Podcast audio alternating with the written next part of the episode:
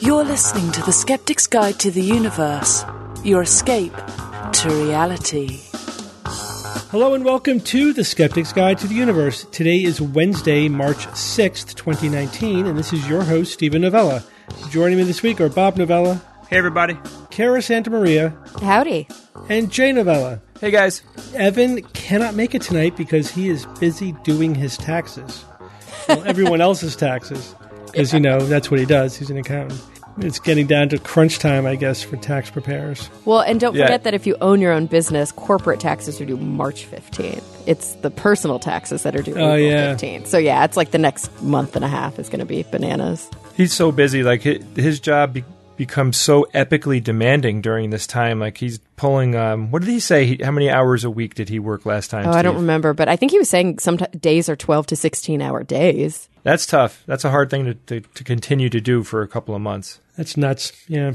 All right. I'm going to go straight to some news items. Kara, tell us about this fake sex doctor. Oh, my gosh. Have you guys been following this? Yes, yes. Oh, yes, my God. The guy is so bad. It's a terrible. Pretty new story. So we're recording this on Wednesday, March 6th. There was an incredible investigative report that was published by Jennings Brown over at Gizmodo on this past Friday. And since then, we've seen follow-ups and we've seen other people rewriting it and repackaging it and talking about it in different ways. I got kind of deep into the rabbit hole on this one because there's all sorts of websites that have been taken down and archived website pages, and ooh, it's juicy. Okay, so there's this guy named Dr. Damian Jacob Markowitz Sendler. You'll often see him written as Dr. Damian Jacob Sendler, so DJ Sendler. I probably shouldn't be calling him doctor because we have no idea. It's quite likely that he is not Dr. Sendler after all. But long story short, Dr. Sendler has published a ton of papers in legitimate peer-reviewed journals. He has an entire persona that he has built up around his credentials, around his status within multiple interdisciplinary fields of psychology, medicine, and sexuality research, all sorts of professional organizations, all sorts of positions, even a President's Gold Service Award for his contributions to medicine and mental health. Turns out, not a doctor. Turns out, not legal to practice medicine or psychology or any sort of mental health service. No license. Probably the organization that he is on the board of is not real. He probably made it up. There is no such thing as a President's Gold Service Award, so didn't get that. Didn't go to Harvard. Doesn't have an MD, PhD. Every single aspect of the sheen of legitimacy that this man has developed was knocked down by Jennings Brown and probably a team of people that he worked with. Maybe he did it all on his own over at Gizmodo. Like, amazing investigative reporting here. So let's get into exactly what happened here. This guy, Sendler, has been interviewed or written at so many different outlets: Vice, Playboy, HuffPost, Bustle, Women's Health, Forbes, a bunch of different places.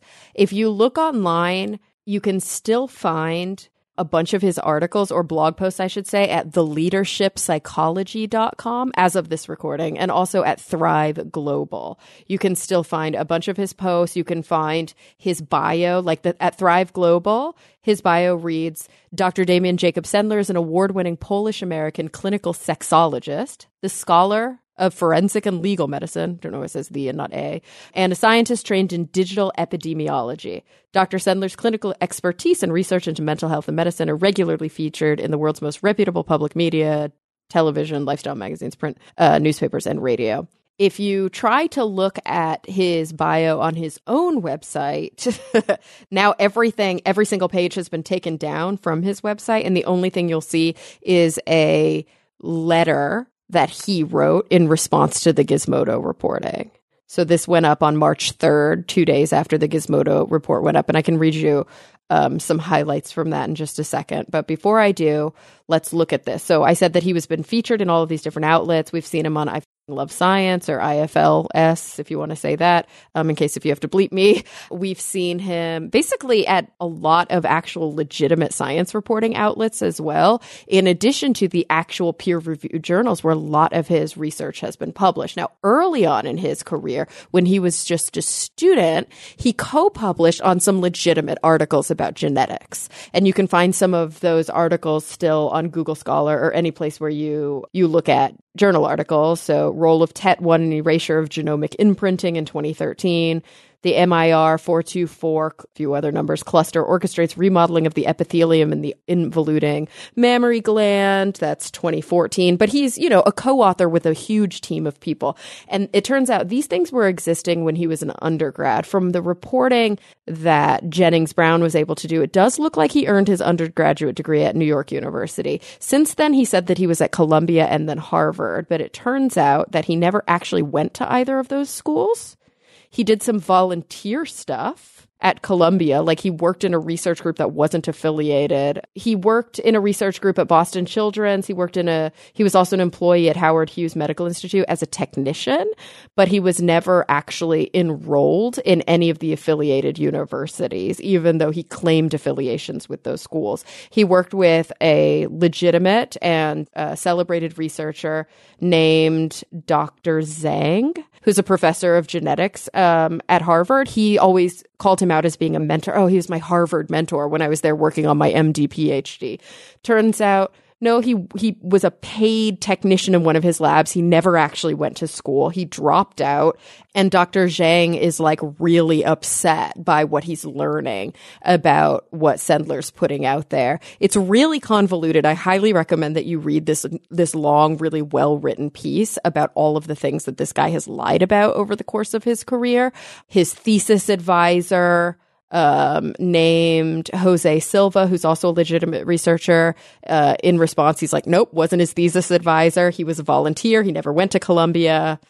This is bad. All of the universities that he says he was affiliated with, this investigative reporter hasn't been able to confirm. Most of them came back and said, we don't have this guy enrolled. We never did. Some of them never responded. Apparently, he is currently enrolled at an extension school outside of Harvard as a Master of Liberal Arts degree candidate. And it sounds like he kind of used that as a way to say that he went to Harvard, but he never earned an MD, PhD. There's no way he's a member of the American Academy of Psychiatry and the Law or the American Psychiatric Association, which he claims to be elected members of both, because he doesn't have a medical degree or medical license. And so because of that, he can't be members. And then it's just a really interesting story as this investigative reporter goes back and forth with, I should say, Mr. Sendler, trying to learn more about this facade that he's built up in the media and online about being a sex therapist, about actually offering therapeutic services in New York City, and then maybe backtracking and saying, oh, no, wait, I don't really do actual therapy, I just consult. But there's a good chance that people have actually been quote unquote treated, or we should say mistreated, by this quack. And then later, one of the most interesting things that I saw in this is that, he's written a bunch of weird papers, and these papers have actually been published. So here's one. I'm going to read this headline to you guys. Try not to laugh, okay? In the Journal of Forensic and Legal Medicine, this one was accepted July 24th, 2017, and published July 25th, 2017. Journal of Forensic and Legal Medicine. Similar mechanisms of traumatic rectal injuries in patients who had anal sex with animals to those who were butt-fisted by human sexual partner. Yeah, this was actually published. With this title. The paper that was just published a couple of days ago, also in the Journal of Forensic and Legal Medicine, Lethal Asphyxiation Due to Sadomasochistic Sex Training, How Some Sex Partners Avoid Criminal Responsibility Even Though Their Actions Led to Someone's Death. Good chance that most of the research in these articles is not legitimate. He's just faking everything. Yeah, he's faking stuff. He says he pulled it off of case studies, but there's no way to know. There's obviously his track record should not lend a lot of legitimacy to these things. And the really scary thing is he writes about and even appears to do some counseling in suicide research and treatment, and he doesn't have the least bit of training in sensitivity around suicidal patients. And you can read even in this Gizmodo article, the types of things he says when interviewed about suicide are shocking, and they're not appropriate when working with a vulnerable population. It's just horrifying. Dan Savage, at this point, famously interviewed him on his show on Savage Lovecast, which is a really well-respected show. Obviously, he's really interested in things like kink, in paraphilias. These are the kinds of things that this guy writes about a lot. And he is now, you know, speaking out and saying, man, it sucks. Like, this really sucks. Like, I got fleeced. I got taken advantage of. We're going to have to really step up our vetting process. It just, we didn't know we lived in a world where we have to vet these experts so much more carefully because the sheen of their website and their publication list and all these other things isn't good enough anymore. Mm-hmm. They can literally just fake it till they make it. And that's what happened with this guy. Fake the whole thing, yeah. Mm-hmm. I mean, this is so bizarre.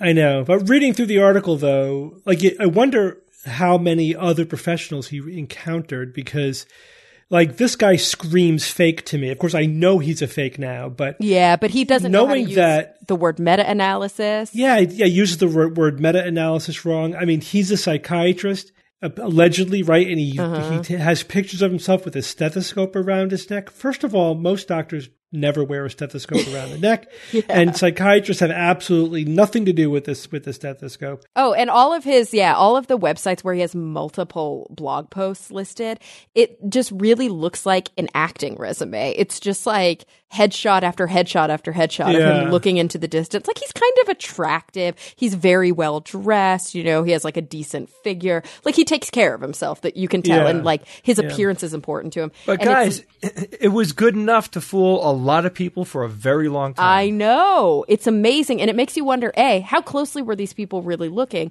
And B, was this guy ever actually doing the things that he claims to have been doing, or was he just talking about having done those things? You know what I mean? Maybe he never actually did see patients and it's all smoke and mirrors. But if he actually did see patients, and we're probably going to keep learning as more things are uncovered, it could get really bad. Right.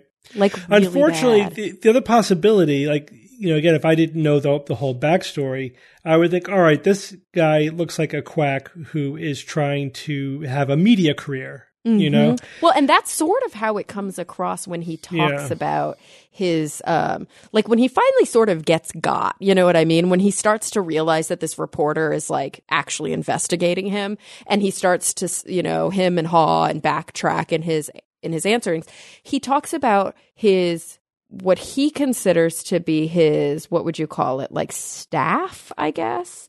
You know, one of the website pages that was archived is the page that has all of his research associates and all the people that have worked for him. So 2 research associates, like 8 psychology fellows, 4 clinical fellows, a bunch of student fellows, a bunch of administrative personnel, an editorial team. And the Gizmodo investigator was like, I can't find evidence that any of these people exist. They have no web presence. The only person I could actually confirm was his administrative assistant. Turns out that's his mother. The name that he used is his actual mother. And the person that he keeps kind of passing the blame onto, which is his publicist, he's like, well, we sometimes have disagreements about how I should be presented, but he's my publicist and he knows best. The investigator at Gizmodo thinks he made that guy up too.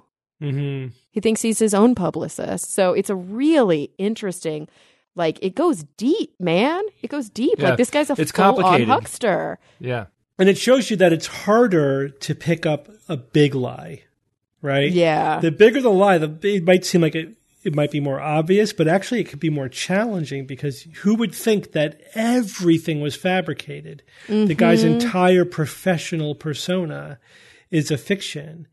But also, you know, like, I don't know how savvy it is.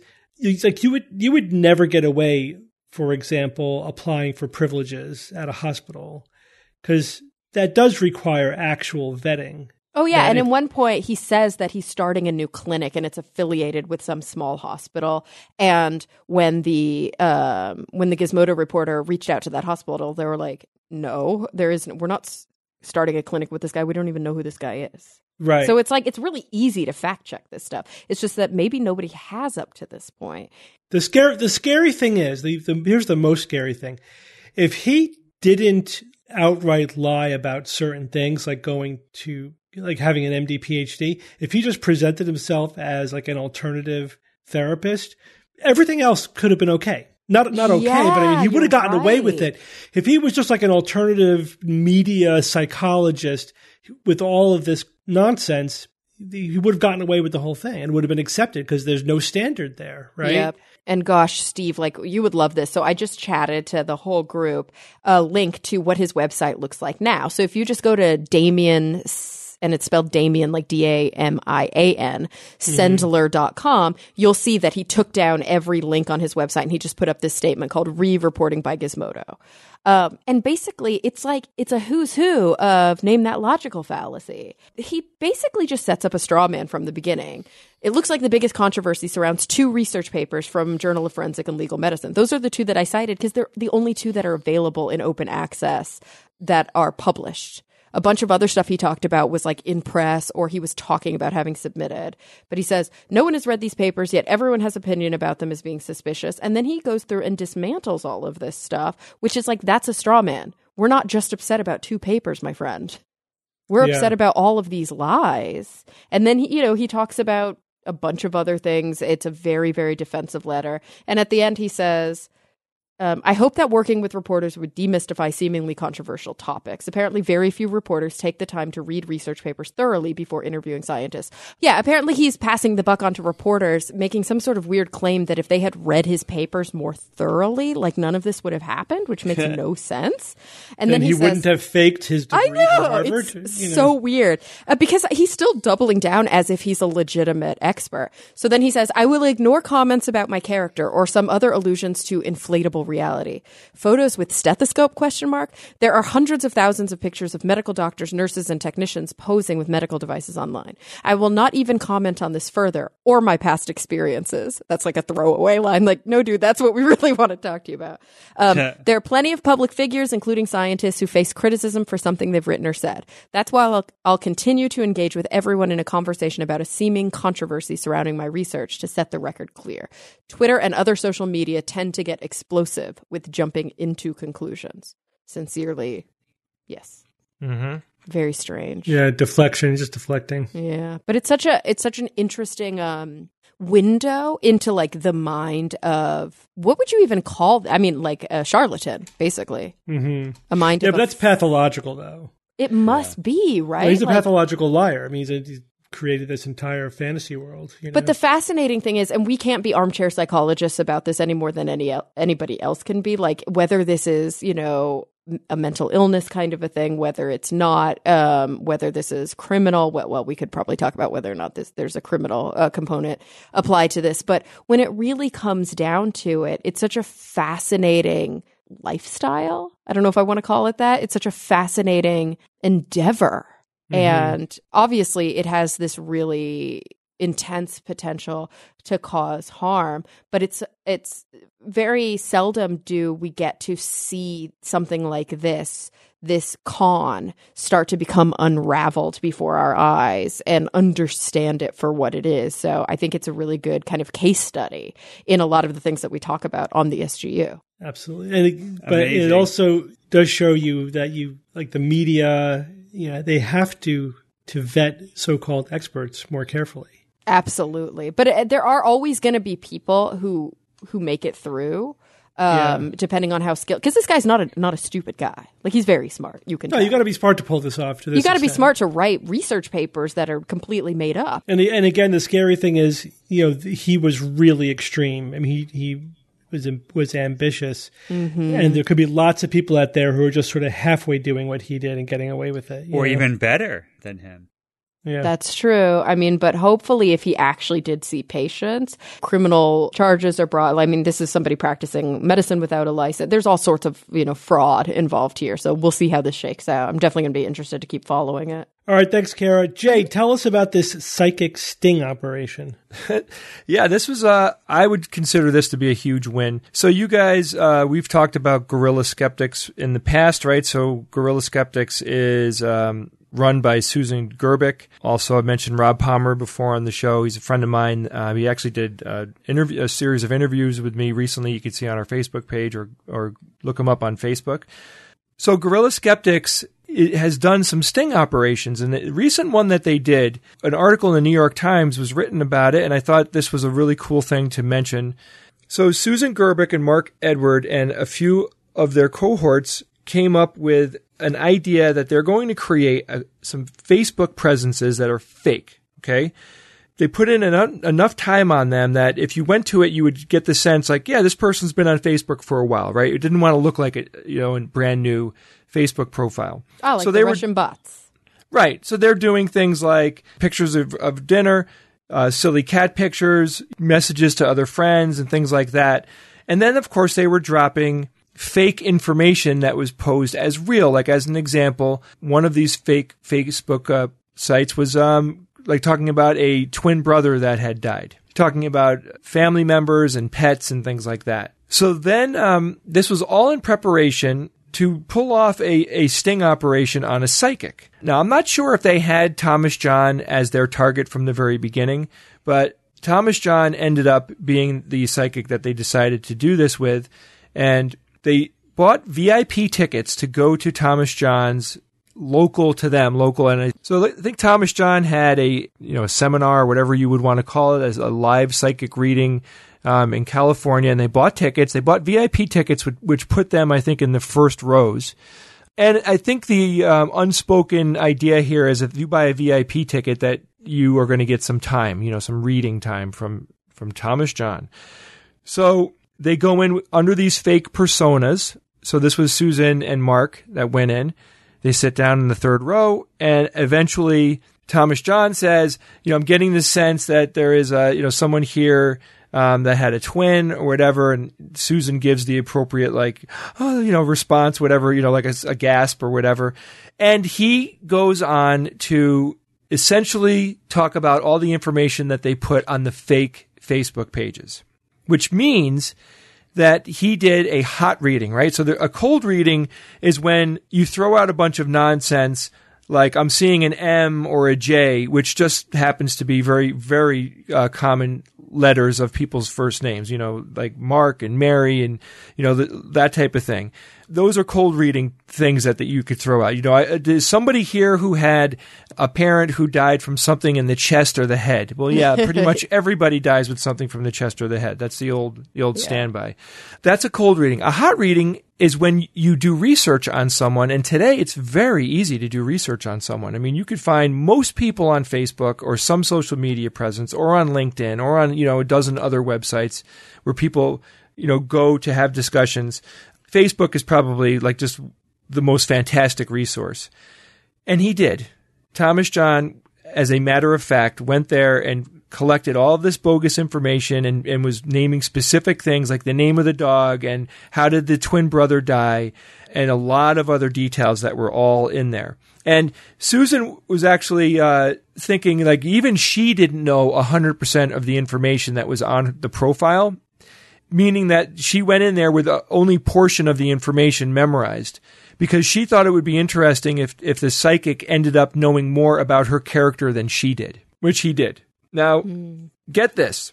According to the New York Times article, Thomas John was previously known as Lady Vera Parker, and he was a drag queen in Chicago who later got into some trouble. I guess his real name is Thomas John Flanagan. That's his legal name.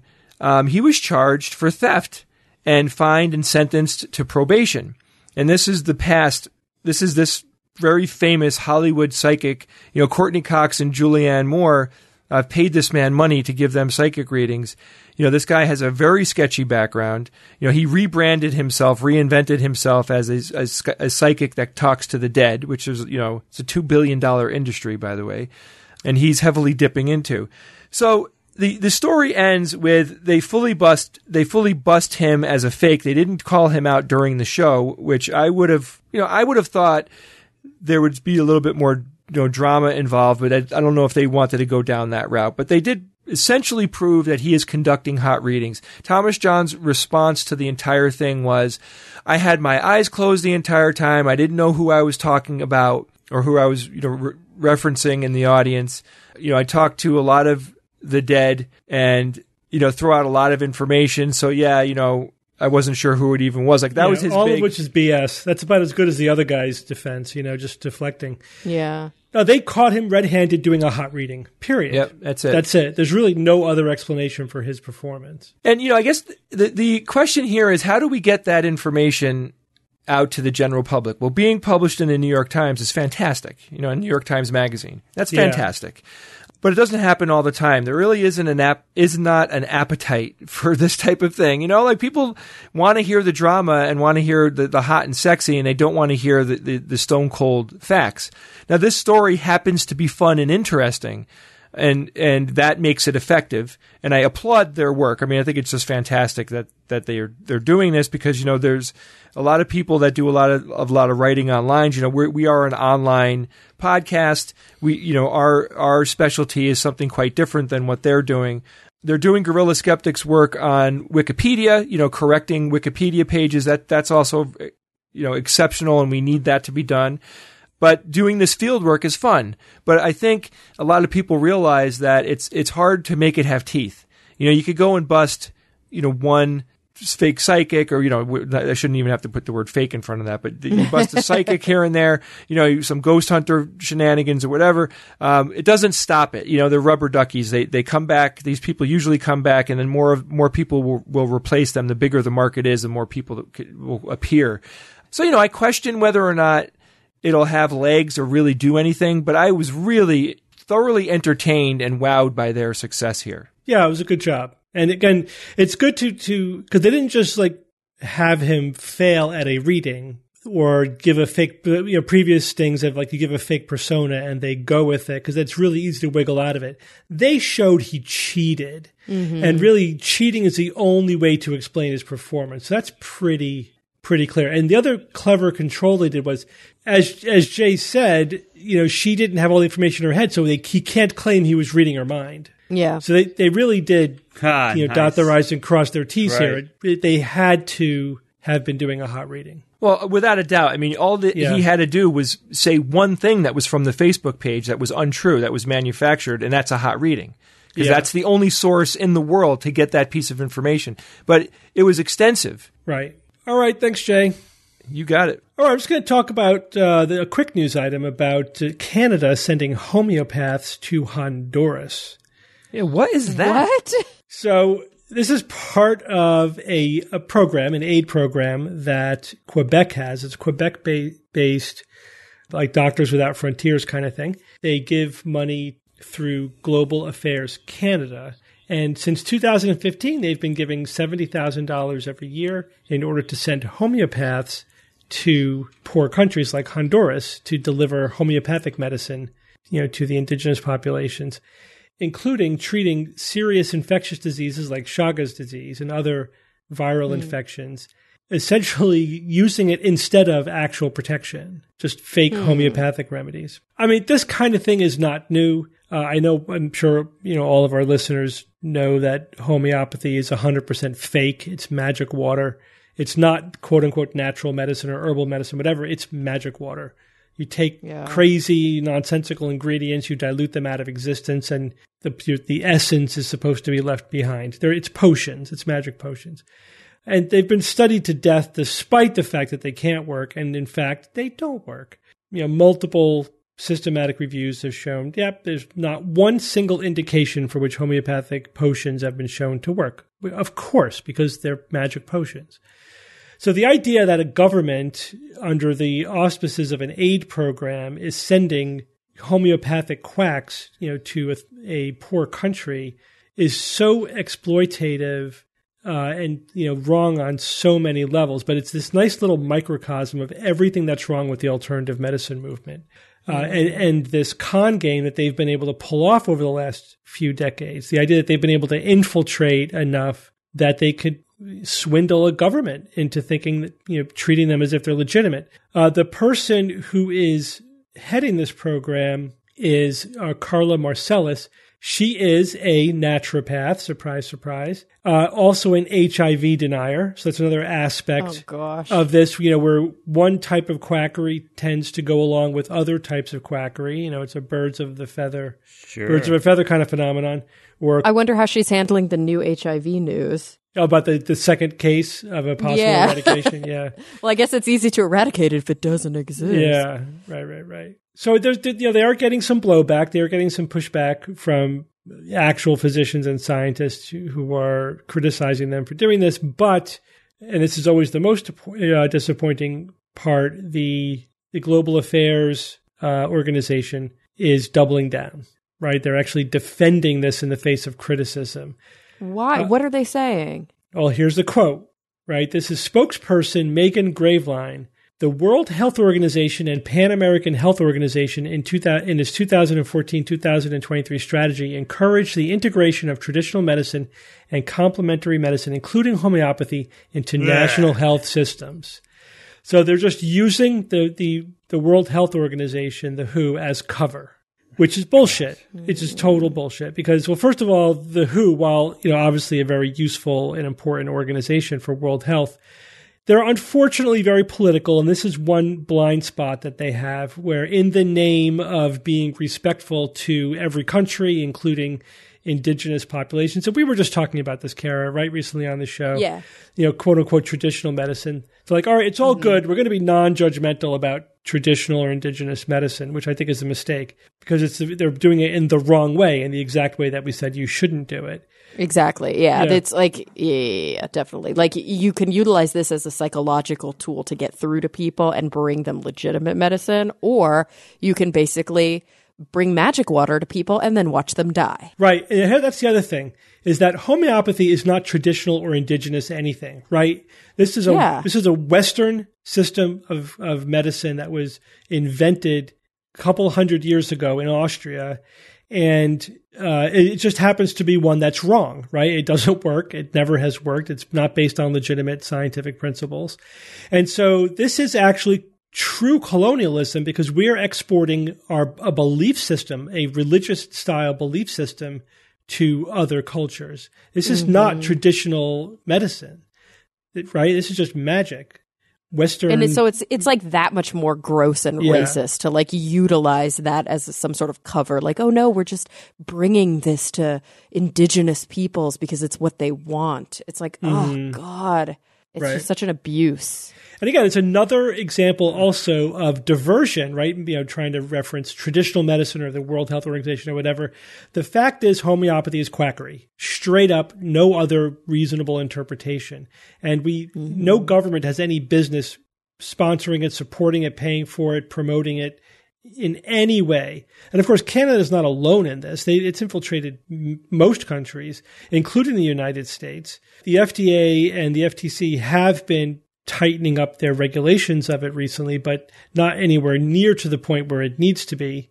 It should just straight up be banned. Yeah. Because it's fake medicine. There's no reason that it should not be sold as medicine in any way. No. And it's not, it's not like some sort of, we talked about, obviously it's not indigenous, and it's also not some sort of kind of like therapy. No, it's not, because sometimes that can be a little bit more arguable with placebo and things like that. But like, no, it's like people like, oh, I'll take the homeopathic version of a cold medicine or the homeopathic version of an antibiotic. Or no, all those things are fake, and then you're not going to get better. And either your own immune system is going to work, and then you're going to go see the homeopathy worked, which it didn't, or you're just going to get sicker. Yeah. Why don't we just balance their humors? Right. Exactly. We might as well. Yeah. I get so and what mad. Can be done? I mean, this is where skeptics need to be on the forefront to educate people. I bet you a lot of times people don't even know what they're supporting. Don't know how much BS it is. Yeah, I mean, I think we do need to give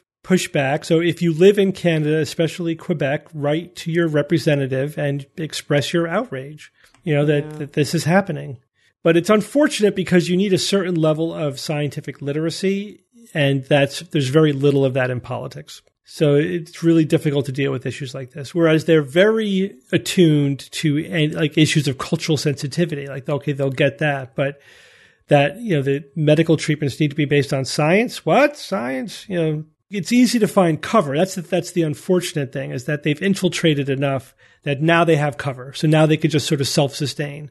They have licensed professionals who are quacks, like naturopaths, you know, using systems of medicine that have their own journals and companies and et cetera. So that it's like the fake psychologist, right? Parapsychiatrists. Mm-hmm. They have the trappings of legitimacy. They're all fake, though. Yep. But all right, now we're going to turn from that to some real science, Bob, where we're going to be using some nanotechnology to give us superpowers. Yes. Scientists have developed a nanoparticle injection for mice to allow them to see infrared light for 10 days. Now let that wait. Let that marinate. Can see light for, they can see for 10 days? See infrared light for 10 days. Just let that not be quiet. It's not permanent. Let that marinate in your mind a moment. Just think about that. That's right. Supervision for mice. For 10 days. For 10 days. So is that the shit right there or what? I saw this a week ago. And I emailed everybody. Nobody touches this but me. So this was developed at the University of Science and Technology of China, as well as the University of Massachusetts Medical School, and was recently published in a recent issue of the journal Cell. Okay, so I know you're all chomping at the bit to hear some details. I don't hear any chomping, but okay, that's good. Okay. So all right, it all starts. You have to appreciate photoreceptors, what they are. Photoreceptors in the retina, which are basically cells, as in rods and cones. We've heard of those terms all the time. And what they are is these cells are capable of what's something called phototransduction.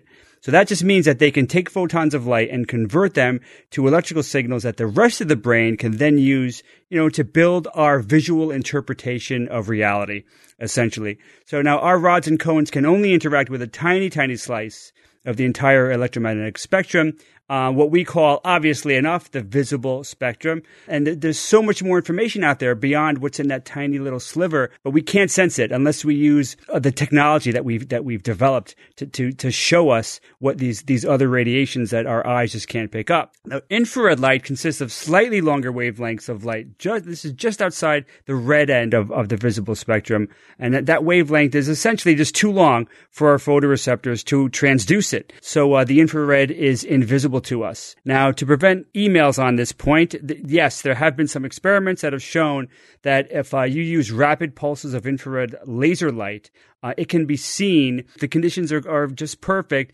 If the photoreceptors get a quick, like, double hit of infrared energy, it is possible to see glimpses of infrared in those scenarios. But this is very, very different. You mean like in human beings? Yeah. Oh, cool. I looked at some studies. I could see that. But this is different. This is a different beast. I just didn't want to categorically say we do not see infrared because it's not necessarily technically 100% correct. So back to the mice. And this is where the nanotechnology comes in.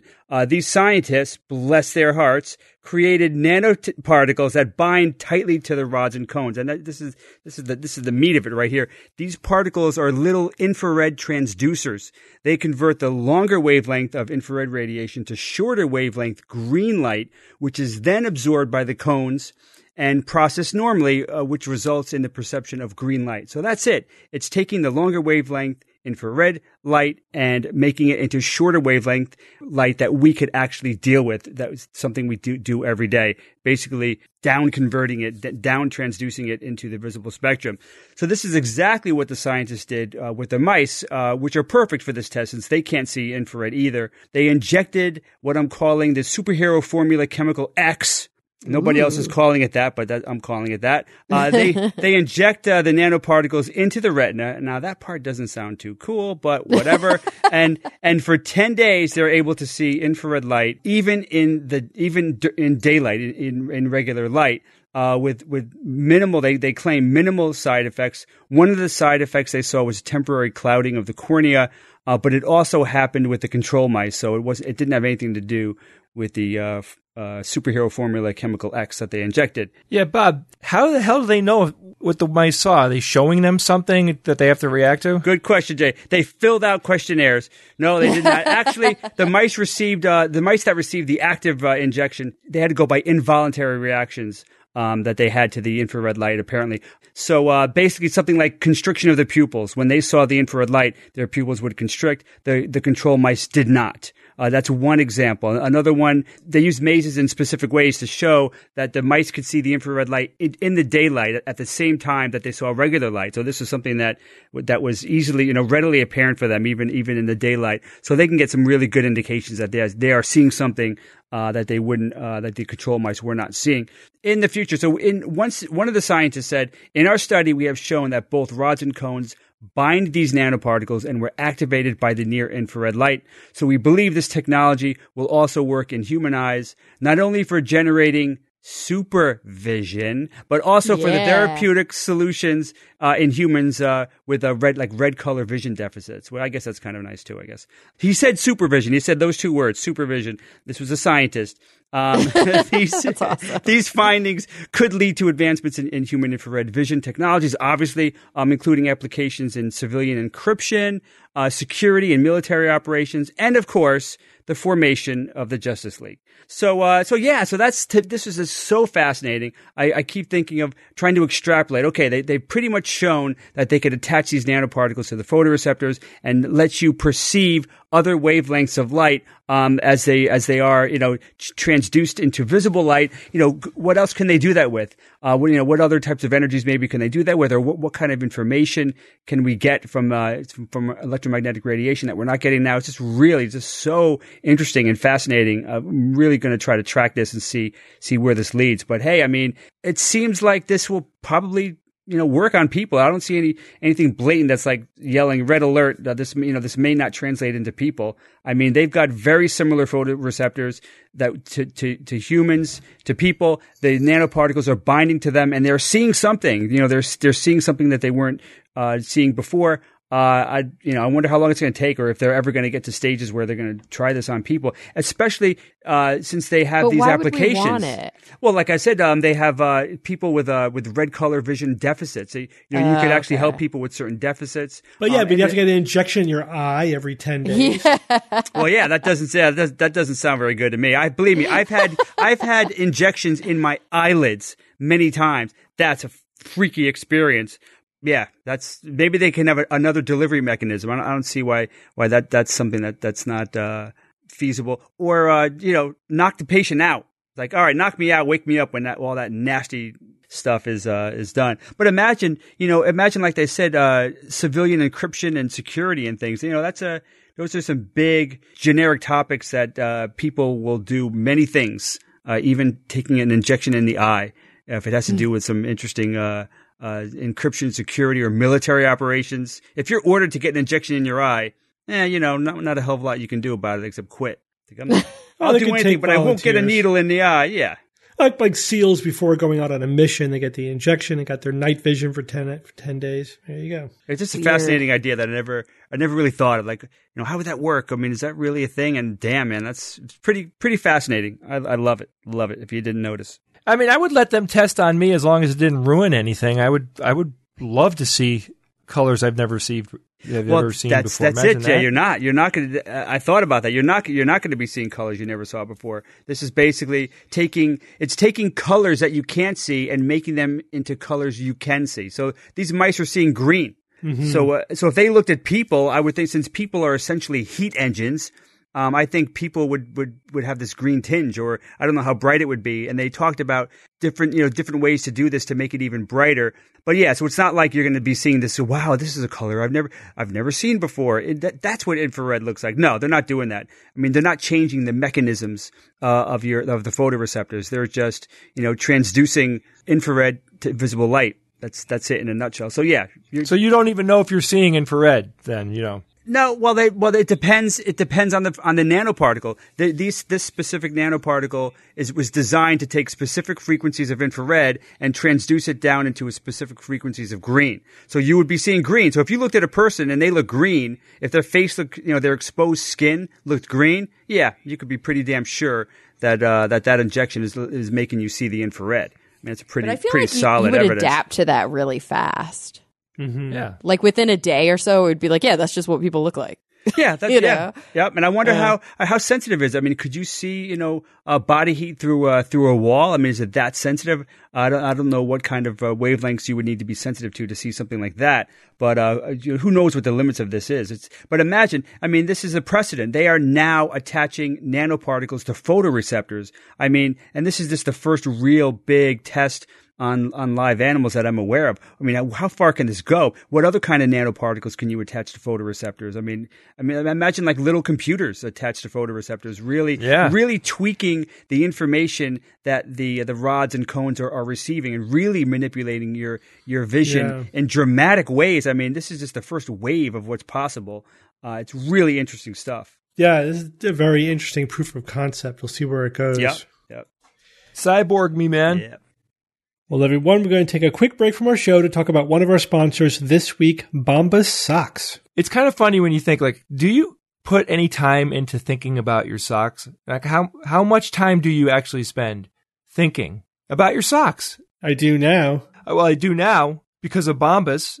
And what I mean, it sounds funny, but we're dead serious.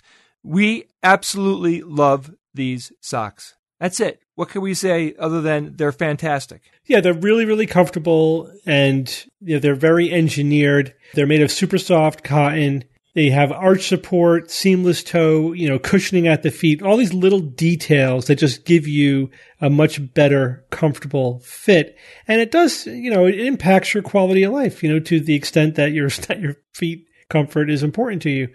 And as the cherry on top, for every Bombas purchase you make, Bombas donates a pair of socks to someone in need. This is all you got to do. You can buy your Bombas socks at bombas.com/skeptics.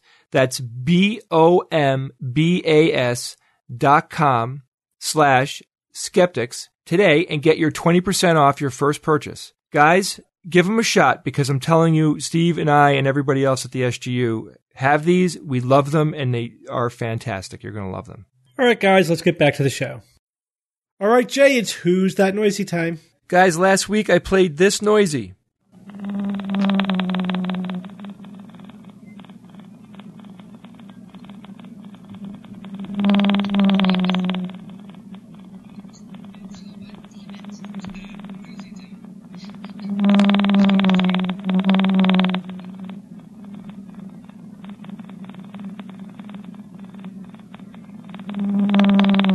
So, what's your guesses, guys? It's some sort of insect?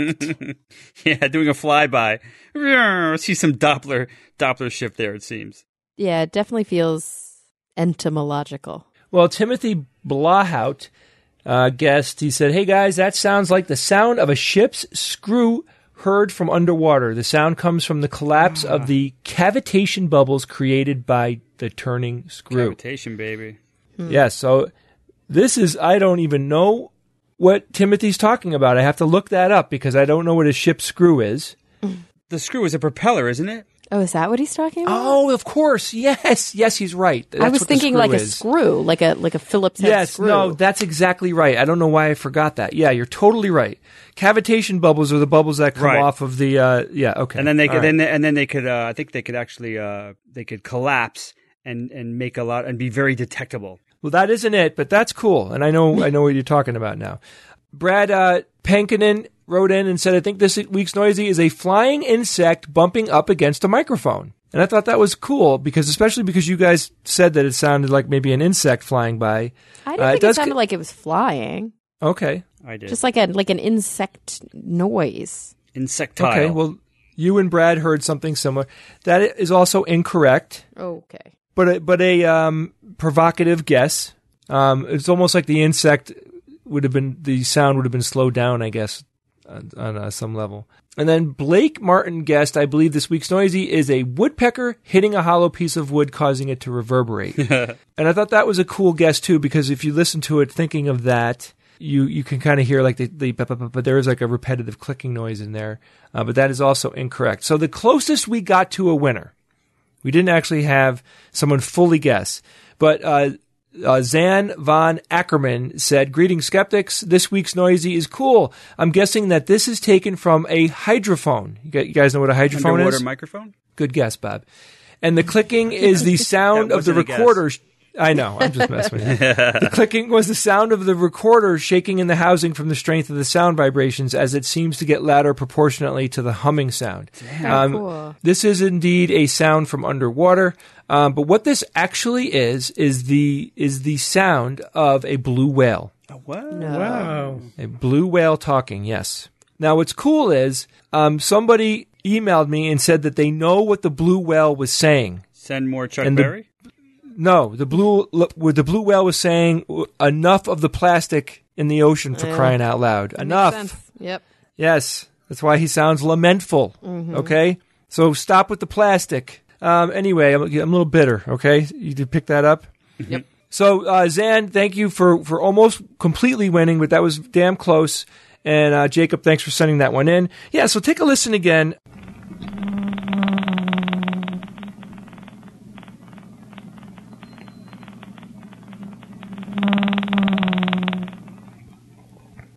Definitely some type of sad lament, I think. We have a new noisy this week, guys. This noisy was sent in by a listener named Matt Sutter.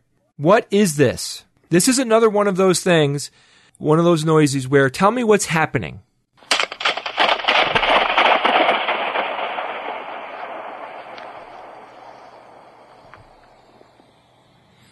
If you think you know what this week's noisy is, or if you heard something cool, if you heard something fantastic, or something that you think I might like, email me at wtn@theskepticsguide.org. Guys, several announcements for everyone. Yes. So real quick, July 11th to 14th, 2019. This year, guys, this is Nexus 2019, July 11 to 14. So Mary Roach will be at the conference. And it's going to be we're going to hear from her this year. It's going to be very good. Registration opens Tuesday, March 12th. So we have keynote Carl Zimmer, author of books such as Parasite Rex, Microcosm, A Planet of Viruses, and most recently, she has Her Mother's Laugh. Mm-hmm. And as I said, Mary Roach, again, will be there. She's the author of Grunt, Stiff, Packing for Mars, Bonk, and other cool books. Favorite modern author. Yes, wow. She's fantastic. Yeah, she's Debbie amazing. Goddard, secular activist and vice president of programs at American Atheist. And we just confirmed Paul Offit will be speaking for us. He's the author of multiple excellent books, including Bad Advice, Pandora's Lab, Bad Faith, Do You Believe in Magic? About alternative medicine, Deadly Choices about the anti-vaccine movement, Autism's False Prophets, and a couple others. He will be giving us an update on all the anti-vaccine nonsense. Of course, the SGU will be there. We're going to be doing a full show on the main stage. We're going to be doing a private show, which you can purchase tickets to. And Geo is going to join us. George Robb, ladies and gentlemen, one of my good friends, George, will be joining us for the Skeptical Extravaganza. If you don't know what that is, I have two shows of the Skeptical Extravaganza coming up. One of them, of course, will be at Nexus. It'll be one of the nighttime events at Nexus. So go to necss.org to buy your tickets. Now, the other extravaganza we'll be doing. Steve, what do you think about this other show that we're going to be doing? Yeah, that's April 27th in Bethlehem, Pennsylvania. And this one's going to be fun. This is a whole day of silliness and science and skepticism. We're going to, in the morning, we're doing a live-action role-playing event with the SGU. That is sold out. We sold that out already. Then we're going to be doing a recording, an SG recording, like a private show, followed by a music set with George in the evening program, and then capped off by an extravaganza. So the extravaganza, real quick, it's a variety show based on science and critical thinking, where we do lots of fun different skits and everything, and you'll pretty much know all of the pop culture things that we talk about. It's a lot of fun, and it's really just for fun. It's just a lot of laughter and craziness that we do.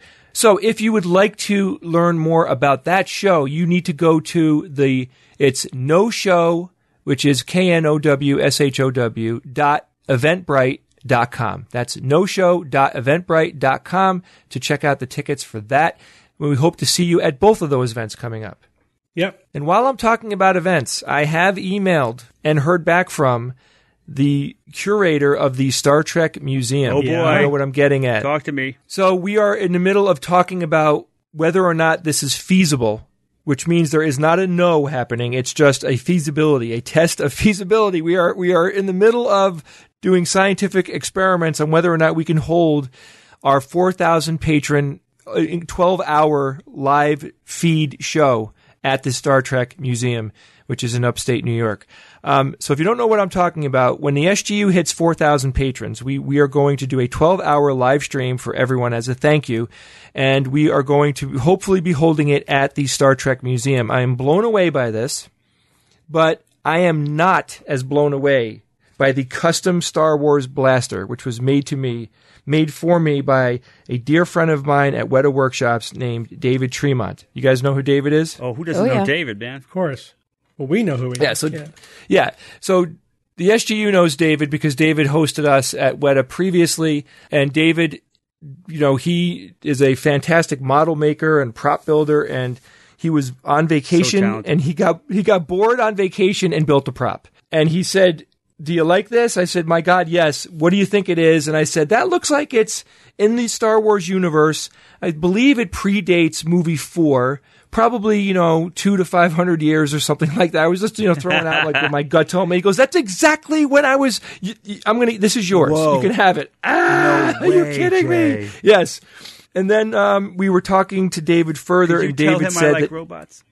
Yeah, he knows, Bob, but David and I turned a corner here. There's something going on between the two of us now called blasters. David promised to make a – yes, without a doubt. He sent me a video on how to reconstruct it, and I did it note for note. I didn't have to pause his video once. Oh, that's how good his build was, and that's how easy it was to reconstruct it. He thought it was going to be hard. It was very easy. David is making us a Star Trek, the original series, laser, phaser, prop, whatever, that looks like it's going to belong in the original Star Trek universe, but it's going to be brand new. Mm-hmm. And it's going to go on the set, and it's going to be with us. We're going to help him design on our 12. Yes, we're going to help design it, and it's going to be with us on our tour on the Star Trek 12-hour live show that we hope is going to be at the museum. My God! So if you want to help us reach this goal, guys, please go to our Patreon at www.patreon.com/skeptics guide. All right. Thanks, Jay. I got a number of emails. This is kind of a name not logical fallacy, but also I'm going to expand it into an email. Several people, for whatever reason, sent us emails about global warming, I guess because the topic is in the news again recently. And I'm going to read just one short piece of one and then talk about some of the main points that have been coming up. So this one comes from TJD, and TJ writes, "I listened to your latest podcast and your talk about conspiracy theory and climate change came up. Who the hell cares? AOC is screeching we only have 12 years before we all die. I am by all means no genius and I am a lousy wordsmith, but I have common sense, and if there is climate change, a new phrase is being marketed, planet change, stop blaming America. The problem is India and China." All right, so there's a few things to unpack there. Any logical fallacies jump out at you guys? There's a lack of context fallacy. I mean, what the hell?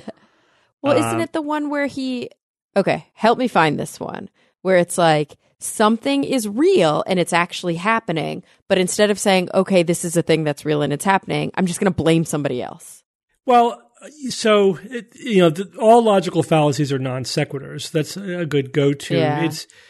It's partly a straw man because we're not blaming America. No one is saying this is America's fault. That part of it, the blaming America, is a straw man. This is the world's problem. America is the second highest emitter of CO2. China just beat us out not too long ago. So China's number one, America's number two. I think India's number three. So how can you say they're the problem, we're not the problem? Well, the three of us are the problem. We're 1, 2, and 3. And the whole world is the problem. We have to look at total CO2 production. No one is blaming America or saying it's our problem. But the implication there is, and this is kind of a tu quoque fallacy, but also a non sequitur. The idea is, well, because other people are also contributing to the problem, we don't have to do anything. Yeah, it's like this. Well, until China changes their policies, we shouldn't work on trying to reduce emissions. Yeah, and yet they're all members of the Paris Accord, but except we're not. So it's bananas for a million reasons. Yeah, the thing is, it's like, oh, why shouldn't I steal? Everyone else is stealing. It's like that. We all have to take responsibility for ourselves to some point. America's responsible for America. China's responsible for China. So us pointing at them is not really very constructive, right? And again, it's also like being like this room is on fire and my hose only reaches one corner, so I might as well not use it. Yeah, because nobody wants to put out the fire in the other corner. It's like I'd rather have one section that's not on fire. Let's do our part. Yeah, I mean, to whatever extent we reduce CO2 production, it will reduce the problem. Yeah. So there's also then that means the other implications is what we call the nirvana fallacy, where the perfect is the enemy of the good, right? It's like, well, this isn't perfect, so what's the point? It's like this is not going to completely solve the problem, so why do anything? Well, it'll make it less bad. Less bad is good. Good. Yeah, and that kind of also compares to, isn't there some fallacy that's like a black or white thinking? Yeah. Like the all or nothing kind of false approach. Dichotomy. Yeah, it's false dichotomy. Yeah, it's the same kind of thing. Like, well, unless we can completely solve it 100%, which obviously we can't because, some countries don't want to work on it, us, then we might as well not do anything. Mm-hmm. The reference to like the new phrase being planet change. Again, it's kind of a straw man non sequitur, but it's partly poisoning the well. It's like, oh look, they're marketing it, as a different. That it's by implication, he's trying to say this is all marketing because they're coming. Really? First of all, I've never heard planet change. I don't know where they're getting that. Yeah, I never heard it either. But even if I guess the idea behind it would be it's not just that the climate's getting worse; it's that the ocean is acidifying, it's rising. Like there are things other than, these are outcomes of the climate changing. That has not taken hold. I've never even heard that. And then the reference to AOC, that's to, Ocasio-Cortez. Mm. So that's we talked about this actually fairly recently, the idea of referring to an outlier as if they are the mainstream. And I looked it up and she is I did find an article quoting her as saying, the world is going to end in 12 years if we don't address climate change. That's a silly thing to say.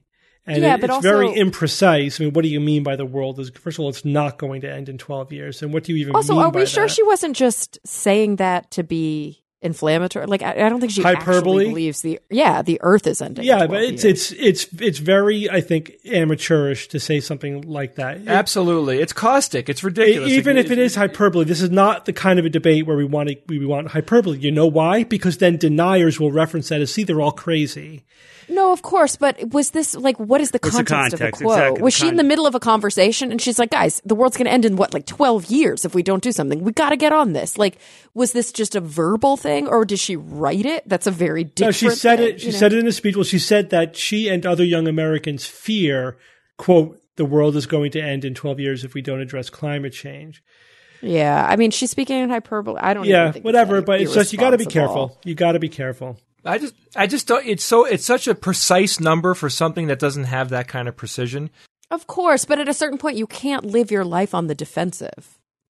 No, I agree. But if your job, she's a politician.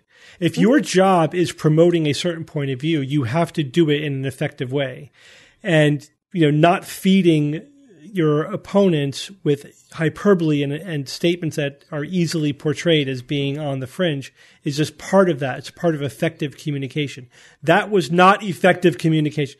All right. I think that, there's a difference between what we wish a politician would do and what a politician effectively does. No politician does what I wish they would do. I mean, there's no politician out there who does that. That doesn't mean I give him a pass. I think the fault lies with this guy who's attacking that thing.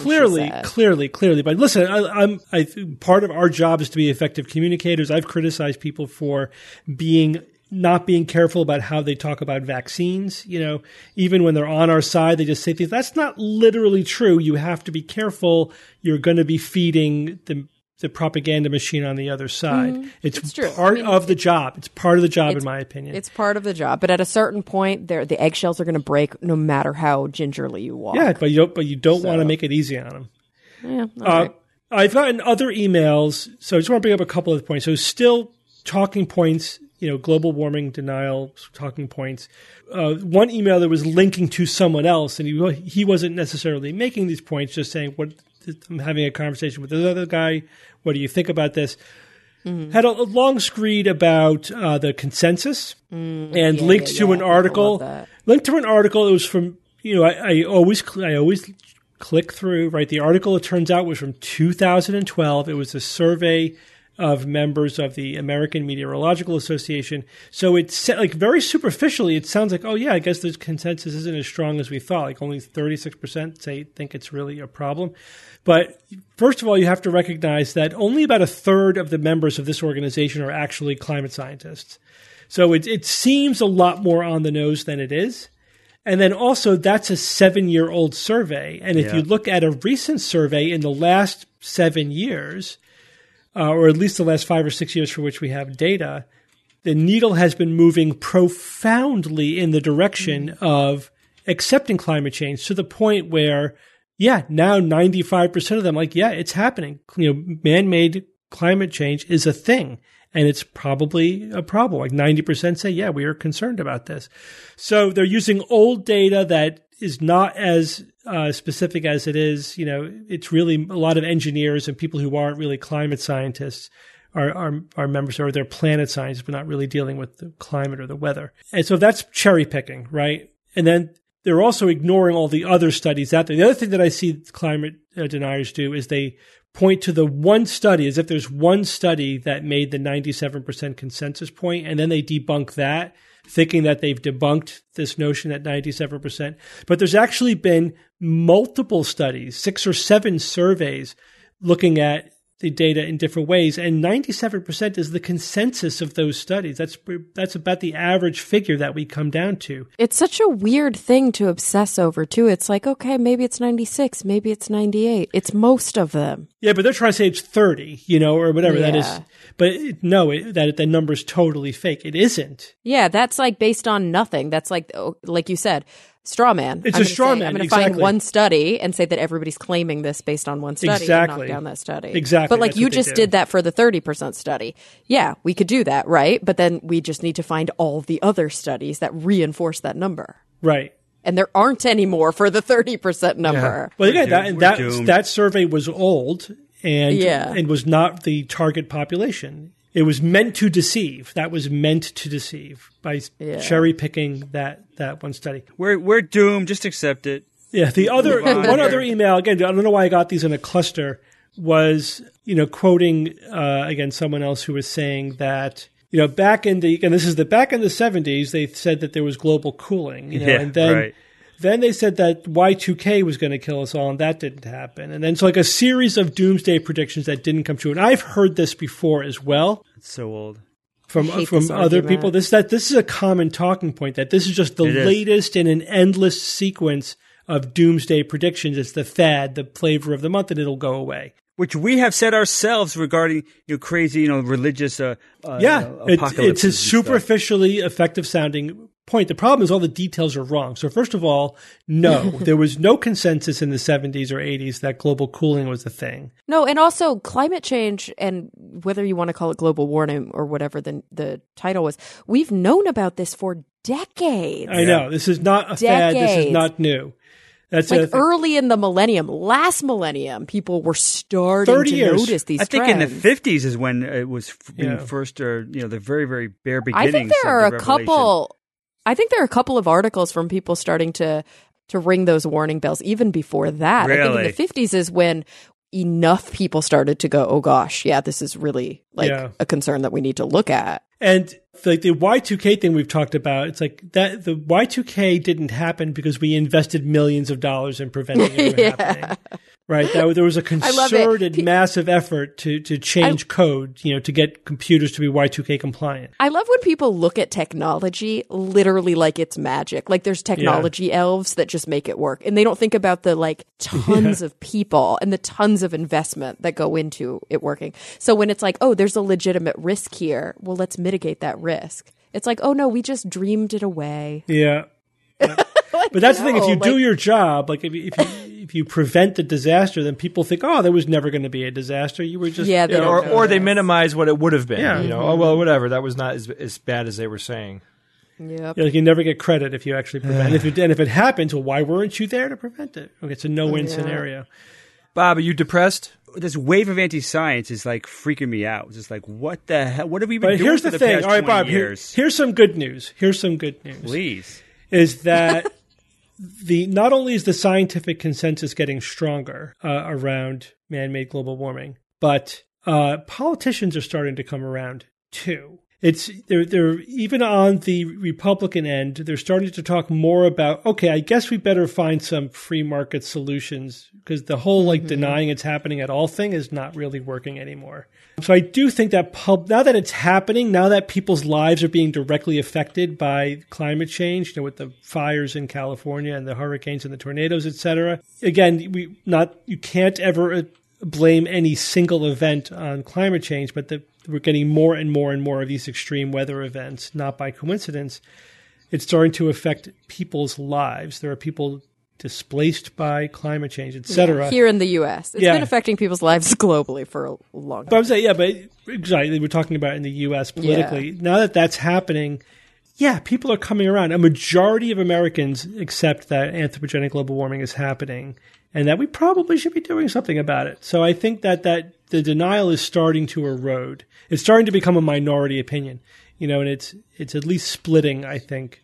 Because it's undeniable right. At this point. I mean, we know, and we've talked about this before on the show, that climate change denialism is not a natural, or maybe I shouldn't say natural, but a background thing that happens. Climate change denialism is an effortful, concerted, agenda-driven ruse, right? Like there are people in positions of gaining something from people denying climate change that have been pushing this narrative. And the funny thing is that some of the very architects, you know, individuals who work for industries for whom green energy expansion and things like that would actually be damaging to their industries, they're the ones who know better than anybody that climate change is real. Mm-hmm. Like when you look at the R&D of large multinational oil and refinery corporations, like these corporations have active climate change mitigation plans in place. Their scientists are the ones who totally agree that climate change is happening. Reminds me of the tobacco companies in the 50s. Yeah, right? It's really interesting. They knew it the whole time, which is why they were so good at developing a really good propaganda campaign. Mm-hmm. And that's the thing that's so frustrating about climate change denial, is that if you're denying climate change, you've been duped. Yeah, you've been duped. Right. Yeah. Like, you didn't come up with this opinion on your own. Or you don't care. Yeah, but either way, this isn't something that, just living life, it seemed reasonable to believe that, oh, it just doesn't seem that reasonable. There was an active propaganda campaign that you bought into hook, line, and sinker, and that's why you don't believe in climate change. It's frustrating when I hear people quoting talking points as if they thought of it, right? Yeah. And literally, dude, somebody in a back room thought that up to deceive you. And you're buying it. It's kind of sad. I always feel like it's a little sad. And it's really challenging. This is one of the hard things I find the most challenging to deal with. When people say things to me that are really dumb. And it's like, how do you react to that? Because I feel to the core of my being, that's the fact that you believe that it's ignorant, it's gullible. And it's a lot of motivated reasoning behind that. Yeah, all wrapped up. You can't say that to them. But you can't say that to them. And it's hard to keep it off my face, you know, because it's like, especially when people say things like really, really out there, like flat earthers, or people tell you like, oh, yeah, why do they think the world is flat? It's like, how can I hide the fact that I just heard something that's mind-numbingly stupid? Yeah. Well, Steve, don't you agree? Isn't that kind of the number one email we get? Like we get pedantic emails from people who have expertise in something that we talked about, correcting, you know, a tiny thing that we said. That's a very common type of email we get. And another probably equally common is people going like, how do I talk to my brother? He's a moron. And every time he brings this stuff up, I can't help but be mean to him. And it always ends in a fight. And I just want to do this more proactively and kinder? Like, how am I? How can I approach this? It's in no way. I mean, you know, we talk about this a lot. It's partly a no-win scenario because the reality is that that person just said something profoundly dumb, and there's no way around that. You can't let them know you think it's dumb. So how do you? You have to try to make them see that themselves. And that's a sort of a roundabout, backdoor kind of approach that you have to take. Because if you just tell them that's ridiculously dumb, the thing that you just said, they're just going to get defensive. Yeah, their shields are going to go up. You're not going to accomplish anything except just feeling superior to them, which doesn't help. They will gird their loins and be like, and you know, dig their heels in. Oh yeah, they'll double down. I feel like I get really good practice in that. You guys got good practice in this being parents. I feel like I'm getting really good practice in this working with adolescents who have, you know, who struggle and have issues. Like, teenagers have dumb beliefs. But I have to say, though, like, little kids ask great questions. Of course they do, and that's amazing. They're so ignorant. They lack information, but they're not saying things that are like actively dumb. It's more just they just lack information. Teenagers do, though. Because they've been around long enough to be programmed with propaganda and silliness. Exactly, and they have ideas in their head about what behavior, you know, what decisions lead to what. Like, they think that really bad decisions are good decisions because they are lacking the foresight and the frontal lobe ability to like see what's going to happen downstream, right? Yeah, yeah. And so they're like, no, this is a good idea, and it's really hard to be like, no, it's a bad idea, and I'm going to tell you why, because X, Y, and Z are going to happen. You have to literally help them get to that place on their own, which is so frustrating. It's hard, but that's whatever. That's what we do. You got to take a nurturing approach, you know, and you can do it. But that's challenging, though, to sort of suppress that. Oh my God, I mean, how could somebody say like, that? You know, it's empathy combined with patience. Yeah. And that's patience. a hard thing to achieve on a regular basis, but it's the only way to like slowly and steadily chip away and affect change. And also, I think we need to remember it's different when it's like your brother who you talk to on a regular basis, who's like a flat earther or who is like born again, and every conversation you have is frustrating, but you know that slowly and steadily, hopefully you can come to a place where you can coexist, than like some rando person on the internet who you're going to encounter one time. Like, let's measure the amount of effort we actually want to put in with these people. The other, for the rando on the internet, Kara, the approach that I often take is not to even engage with them. If they're not engaging with me, it's often not useful to try to engage with them. Then I'm just going to address the audience, you know, the other readers or whatever, to correct misinformation. Yeah. And if they are directly engaging with you, you know, I'd say use your best judgment. Just be really careful not to get sea lioned. And if you don't know what that is, look it up, because it's very easy to fall into that trap. They suck you into defending your position endlessly. Mm-hmm. But when I mean engaging, I mean they're listening to me. That's what I mean by engaging. They're actually engaging with what I'm saying, not directing what their nonsense at me. Or another way to look at it is they're waiting for their turn to talk, right? Yeah. And what you're saying is essentially irrelevant. Well, everyone, we're going to take a quick break from our show to talk about one of our sponsors this week, The Great Courses Plus. Why do we listen to The Great Courses Plus? Why do we listen to the lectures on there? Why do we keep talking about this? Because The Great Courses Plus has fantastic lectures that are like going to school. That's how much information you can get out of these lectures. They are incredibly information dense. And every time I listen to one, I'm even if it's a topic that I'm familiar with, I always learn a lot of things that I didn't know. And if it's like going to school, it's like going to school to only the classes that you want to go to. Yeah, and it's like going to school with the best professors out there. It's an incredible streaming service that has thousands of lectures available to you, all presented by incredibly passionate experts. And the best part is you can watch them or listen to them, kind of podcast style, entirely on your schedule from anywhere. Yeah, this week we're listening to this really fascinating course, What Darwin Didn't Know, The Modern Science of Evolution. So, of course, you know, Darwin is the father of evolutionary theory, but there was a lot that we didn't know about evolution at that time, which is why it's always silly, right, for creationists to always be talking about Darwinism and Darwin. There's 100 years of evolutionary science since then, and this goes over a lot of that. Evolution taking place in the lab, for example, genetic drift, the sterile worker paradox, the evolution of extreme life, evolutionary medicine, and even the future of human evolution. 24 lectures, fascinating course. Enjoy a free trial with unlimited access to the entire Great Courses Plus library. Start your free trial today only at thegreatcoursesplus.com/skeptics. That's thegreatcoursesplus.com/skeptics. All right, guys, let's get back to the show. It's time for Science or Fiction.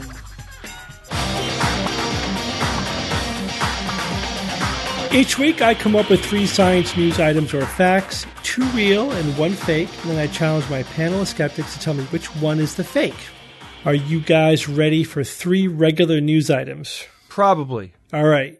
Number one, a survey of popular songs between 2006 and 2016 found that references to violence in the pop genre were similar in frequency to hip-hop and rap. Item number two, data collected from monitoring drivers shows that distracted drivers were 29 times more likely to be in a crash or near crash when driving through a work zone. And item number three, an extensive review of ethnographic records from 60 societies finds no universal moral codes. Jay, why don't you go first? Okay, this first one, a survey of popular songs between 2006 and 2016 found that references to violence in the pop genre were similar in frequency to hip-hop and rap. That's, well, okay, so 2006 to 2016 might very well be the weakest decade of my song knowledge of all time. But, you know, with what pop music I have acquainted myself with, because I'm happy, bah, bah, bah. You know, there's nothing in there. There's nothing in there about doing any kind of damage to people or violence. I don't know, Steve. Okay, I'm going to have to just read the others now. Data collected from monitoring drivers shows that distracted drivers were 29 times more likely to be in a crash or near crash when driving through a work zone. Well, why? Of course. That makes perfect sense. When you say work zone, is that a, sorry, that might be a regional thing. Do you mean like a construction zone? Yeah. Okay. But like people on the street. Any kind, they could be felling trees, any kind of work zone. Gotcha. But you mean like cones? There's cones, and yeah, hats cones, and yeah. There's hard hats, a guy, yeah. A cop there, and there's a truck there, yeah. You know, even though you'd think that people would like, oh, I better put my phone down now, and they become more attentive during those times. But there's more stuff to hit in the road. And then the last one, an extensive review of ethnographic records from 60s societies finds no universal moral codes. So this one really confuses me, Steve. So what is an ethnographic record? So basically documents that indicate the beliefs of a particular culture. Yeah, ethnography is like it's the science of, it's like sociology. Right, so okay. Anything that would be an insight into what they believe about morality. Okay, so in 60 societies, now we don't have a year when this was done, but in 60 societies recent, find no universal moral codes. So that one doesn't sound true to me because I always thought that there were kind of universal moral codes about, you know, not killing people and whatnot, especially in modern society. Well, I don't know, but that first one, man, I don't know about the music. It's like, really? Pop songs are talking about violence? Yeah. And I think this last one is the one that Steve would think we would think is fake. I'm going to say that the pop music one is the fake. Okay, Bob. For the first one here about the music, I mean, I listen to science books, science fiction, podcasts, and the music I have on my phone. This latest stuff, might as well just roll the dice on that one. So this one it wouldn't surprise me, I'd say. Jump to the third one, the ethnographic records. Yeah, I think that it wouldn't surprise me either to find a huge disparity between various societies. Like you think, oh, you know, no society's going to condone murder. Like, well, really? Come on, think about it. There's so many exceptions and reasons. I think it makes sense that they would be just so varied that you wouldn't find the commonality that you think you could make universal. So that one doesn't surprise me either. The one that really struck me though was this the second one here about the work zones. To me, I'm thinking people are going to be distracted. specifically when it's like, on the road where nothing's really going on, you're not expecting anything to happen. That's when I think you're going to see a lot of people looking at their phone and doing funky stuff. When you're in a work zone, you're seeing cones, you're seeing cops, you're seeing signs, stop, go. You are paying attention. At least I know I am. You're paying attention. I'm not looking at my phone when there's like people in front of me and cones and something's going on and people are cutting trees. So I think they're going to be. I think there'll be less distracted, less accidents, much less than normal. So I'll say that one's fiction. And Kara, I don't agree with either of you. Wow. Then pick the other one then. Then he won't sweep us at least. Yeah, there's that. I mean, okay. So I don't know a lot. I'm kind of with you, Jay. Like, I listen to the music that I listened to in high school and college, but I do work with a lot of adolescents now. I listen to rap a lot, but I also listen to pop a lot. I think more and more pop sounds like rap. Pop has become like heavily like dance music. It's very different than what we used to consider pop music. Mm-hmm. And so I wouldn't be surprised if we saw, and also violence. This is one of those things where sometimes science or fiction pisses me off because I'm like, what is the construct? How are we defining violence? Like, it doesn't necessarily mean we're talking about guns, right? Like, we could just be talking about disturbances. We could be talking about, like, there's so many different ways to define what violence is and where's that cutoff. So depending on how they define it, I could very easily see that pop songs, a lot of them are about breakups. I'll tell you, they used a standard definition of violence. They quoted it in the study. Mm-hmm. Oh, I'm going to have to dig up that one quote where they say that we used the standard definition, and they gave some reference, and then they gave what sounds like a reasonable, commonsensical definition of violence. All right. Like, you intend to cause somebody else physical harm, whatever. It's like, physical harm. Yeah, that's what I would assume. It's physical harm. But like, I just feel like pop songs are heavily about breakups, and they're heavily about like dark themes. They just sound happy, and so I'm not gonna be, because like the beat is happy, so I'm not gonna be surprised by that one, but I'm also not surprised by the distracted, because that's the key term there. We're already talking about the group of people who are distracted. We're not talking about regular drivers being more distracted in the zone. We're saying that of a group of drivers, if we pull out all the ones that were distracted, meaning they were on their cell phones already, or they were eating in the car, or they were having a phone conversation with Bluetooth, whatever. They were more likely to be in a crash or a near crash. Well, yeah. I don't even notice sometimes when I'm distracted. I don't even notice when I'm in a construction zone sometimes. I think that's the point. And it's so common in LA. Like, every zone is a construction zone.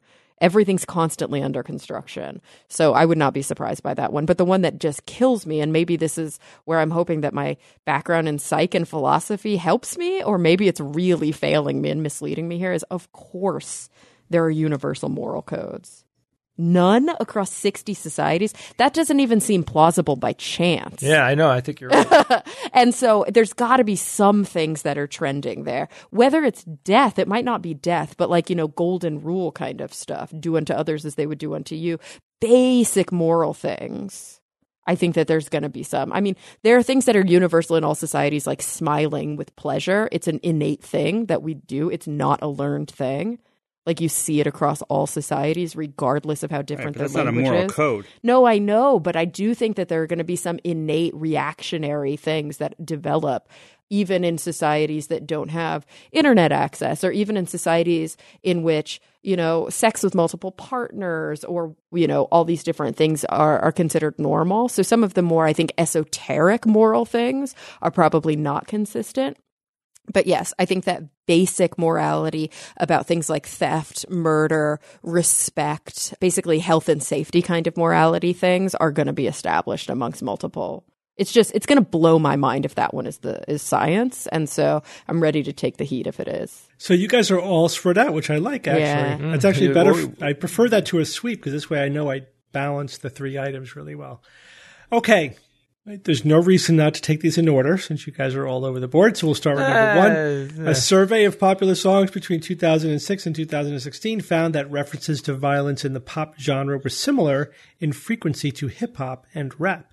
Jay, you think this one is the fiction. Bob and Kara, you think this one is science. And this one is science. Yeah, baby. Yes. Yeah, that's surprising. Yeah, Kara, you actually – I don't know if you read this study, but you hit on it exactly. that the concern is that pop songs sound lighthearted, but they conceal a lot of violent themes. They're in there. It's in the lyrics, but it could be a light and an upbeat song. But it's I feel like I just know that because I listen to a lot of punk rock music, and there's sort of a genre of punk rock which is not as gritty. It's more poppy and happy sounding, but it's so dark when you listen to it. Yeah, they're dark. Lyrics. A lot of them are dark. Yeah.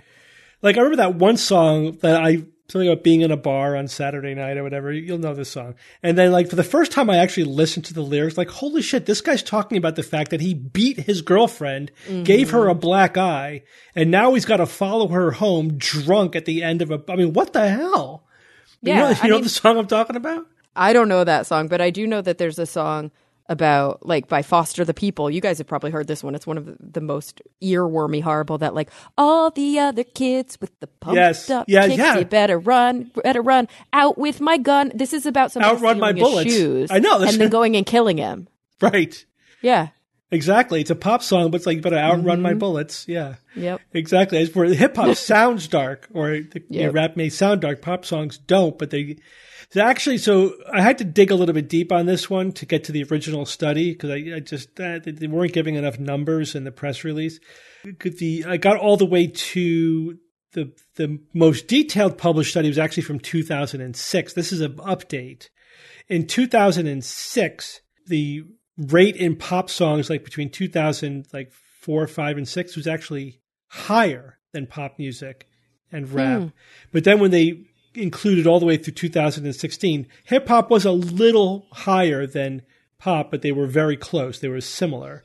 But pop music was higher when it came to themes of standard gender stereotypes, which is not surprising. Not surprised. Hip hop was higher when it came to misogynistic themes, portraying women in like subservient roles.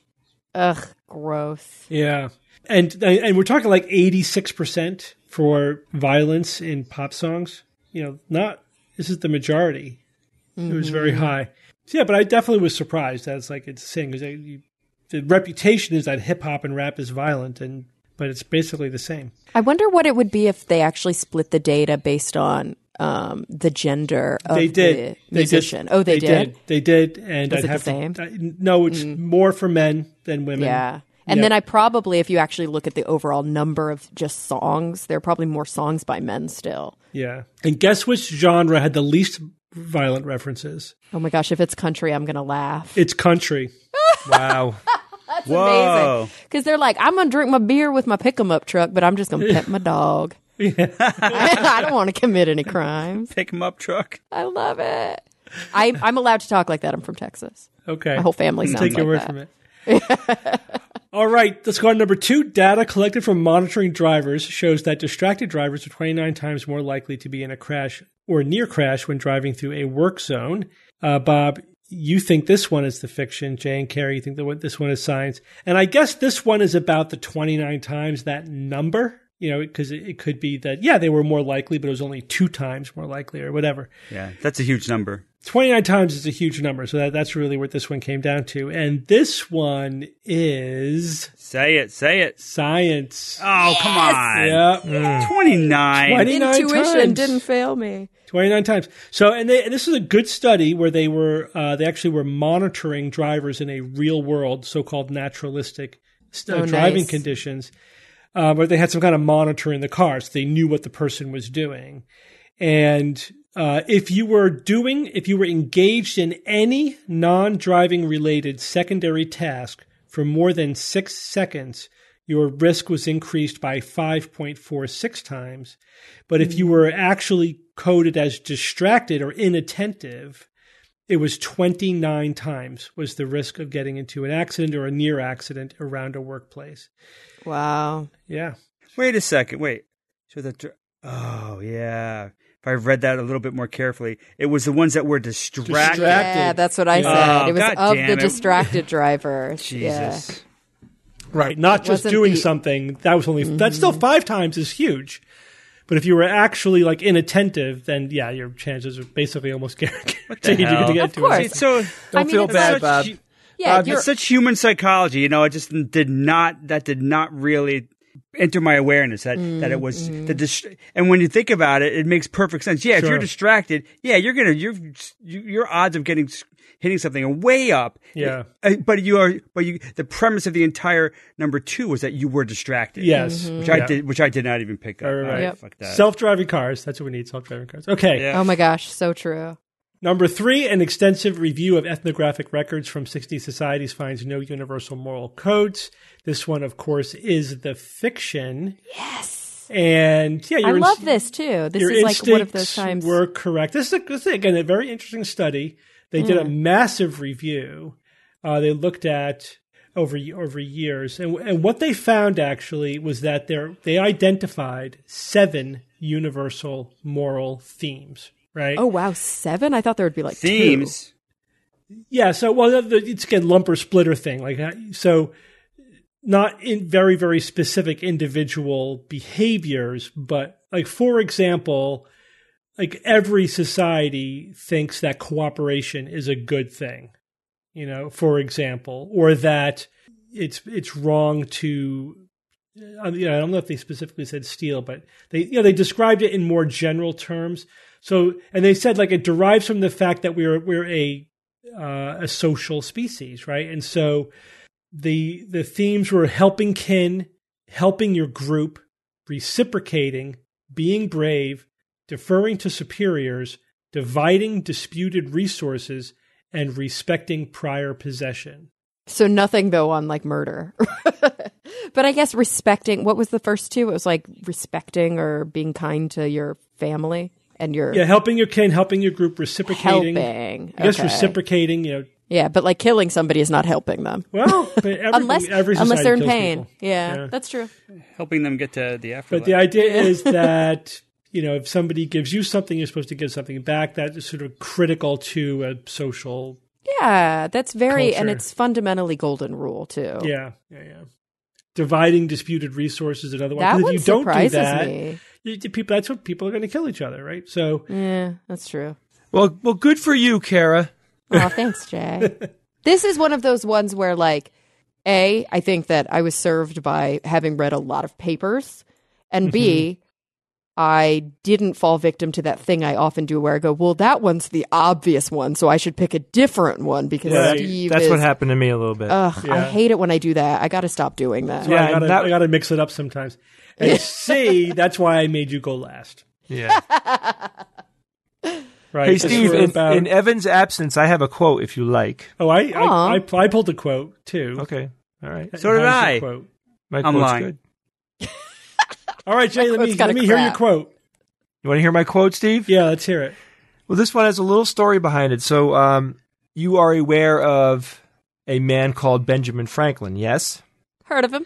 So there is a falsehood that Ben Franklin was in Paris at the very first hot air balloon flight, which was the Montgolfier brothers. He was not there for that first flight in 1783. And that's where he was attributed the following quote, but this is a quote from him. It just didn't happen at that event. It happened at a later flight from other people in a hot air balloon. I think even later that same year. So an observer asked him upon looking up at the hot air balloon, and the people flying in it, well, what's the use, or what use is it? And Franklin replied, what use is a newborn baby? And I think that is so, whoa, I love that. Insightful, yeah, right? I've heard like that before, you know, yeah. Upon first viewing of a newborn baby, you're like, well, what use is that thing? You know, what's with this? You know, it's a wow. Looks like a bag of pain over here, you know. But it turns into potential. Yeah, but the potential is there. So this was a quote from Benjamin Franklin. No, what back, use Jay. Is a newborn baby? That definitely does require some context. It does. Yeah.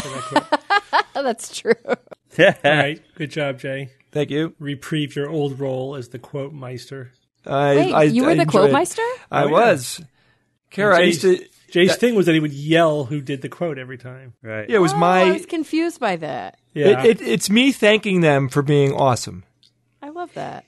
Yeah, but who started this whole quote? If I were to quote Kara Santamaria, it would be like, I love neurology and philosophy and psychology, but I also love a good meal. Cara Santamaria. That's a really weird quote. I don't know. I'm trying to think of... But I do like hearing my name in lights. Yes. Yeah. That was your name in audible lights. In audible lights, yeah. All right. Well, thank you all for joining me this week. Thanks, Steve. You got it, Steve. And hey, Steve, I'm here for you every week. Thank you, Jay. Actually, I'm here for you every day now. That's true. That's true. And until next week, this is your Skeptic's Guide to the Universe. Skeptic's Guide to the Universe is produced by SGU Productions, dedicated to promoting science and critical thinking. For more information, visit us at theskepticsguide.org. Send your questions to info@theskepticsguide.org. And if you would like to support the show and all the work that we do, go to patreon.com/skepticsguide and consider becoming a patron and becoming part of the SGU community. Our listeners and supporters are what make SGU possible.